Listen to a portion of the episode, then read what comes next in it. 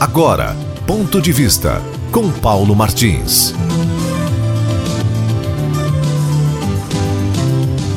Agora que os políticos estão com cheque em branco devido a essa desgraça que se abateu sobre nós, esperar que essa tal de curva ela seja alterada será vã ilusão. Quanto mais eles colocarem para frente esse estado de coisas por causa do cheque em branco, né, que foi dado a eles, para eles será mais negócios.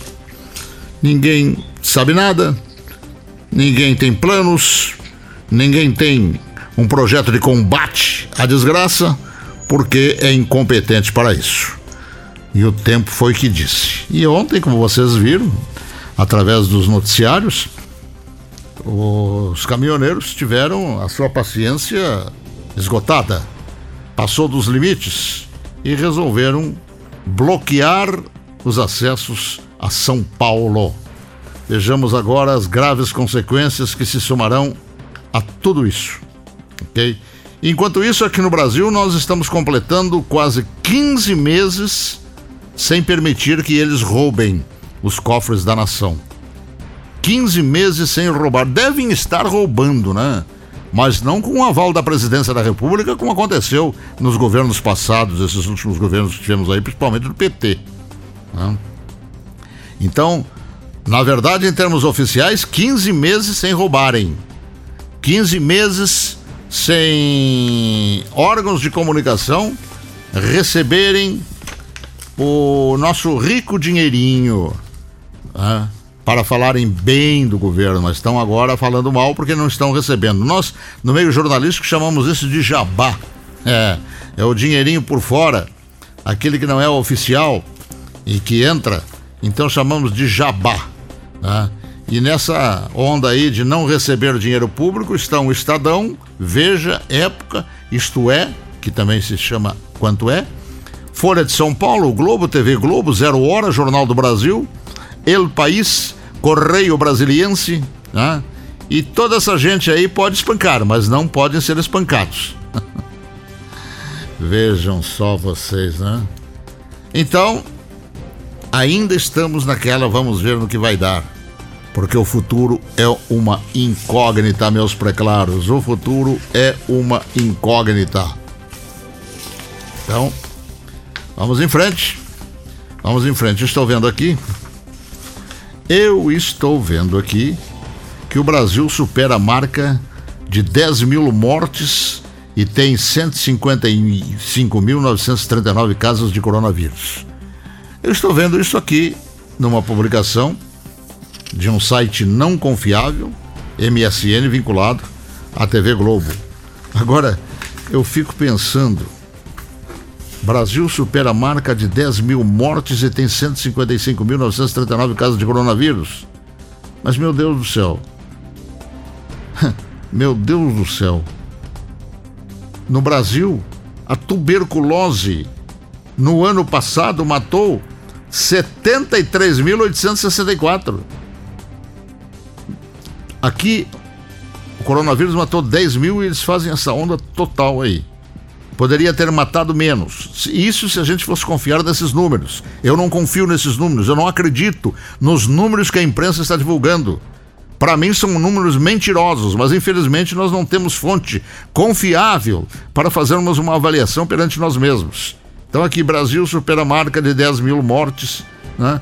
E no entanto, conforme eu disse para vocês, os números são assustadores em termos de tuberculose e os governadores e prefeitos não fazem nenhum circo como esse que eles estão fazendo. Ano passado, repito, tuberculose matou 73 mil. 864.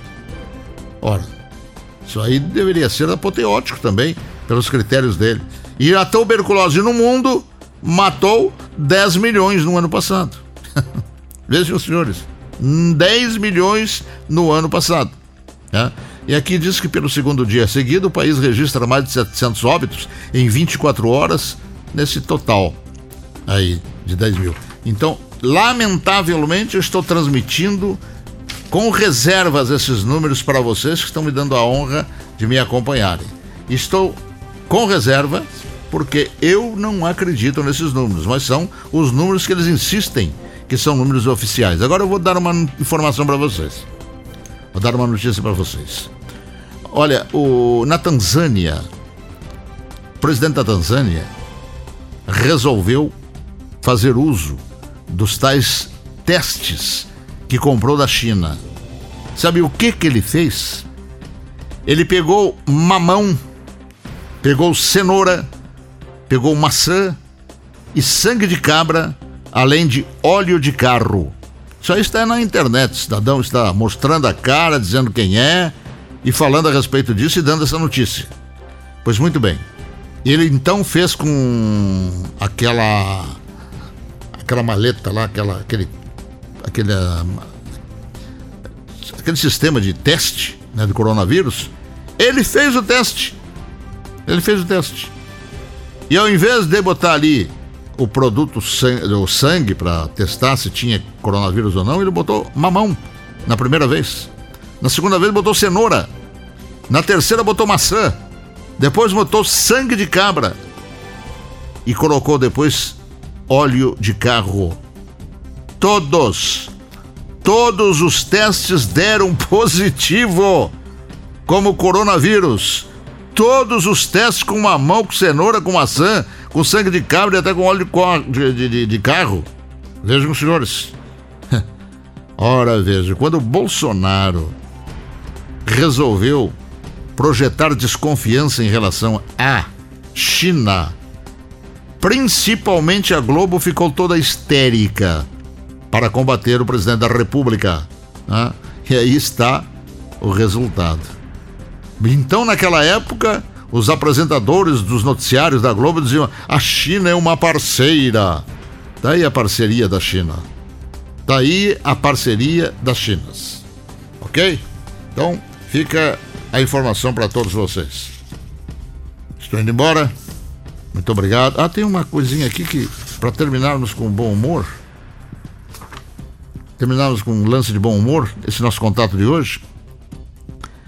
A Inglaterra inventou uma máquina que apanhava ladrões. Colocou lá num determinado local e de cara, assim, né? Ele apanhou mil ladrões. Aí os outros se interessaram, né?